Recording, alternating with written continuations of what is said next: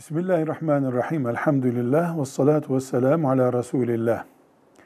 İstiharede görülen rüya uygulanmazsa, yani o rüyayı yok kabul edersek, günaha girmiş olur muyuz diye merak ediliyor. Bir kere peygamberlerin dışındaki Müslümanların gördüğü rüyalar, hayat içinde uygulanması zorunlu şeyler değildir. Alimlerin de, büyük faziletli insanların, velilerin de rüyaları, eğer o rüyanın gereğini yapmazsa günaha gireceği şeyler değildir.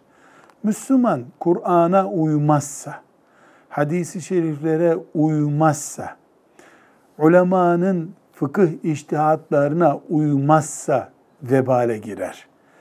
Rüya ister istihare için olsun, isterse normal günlük hayat içinde olsun rüya bağlayıcı değildir. İnsanın içinde bir tuluat, bir sevgi, sempati veya nefret oluşturabilir o kadar. Velhamdülillahi Rabbil Alemin.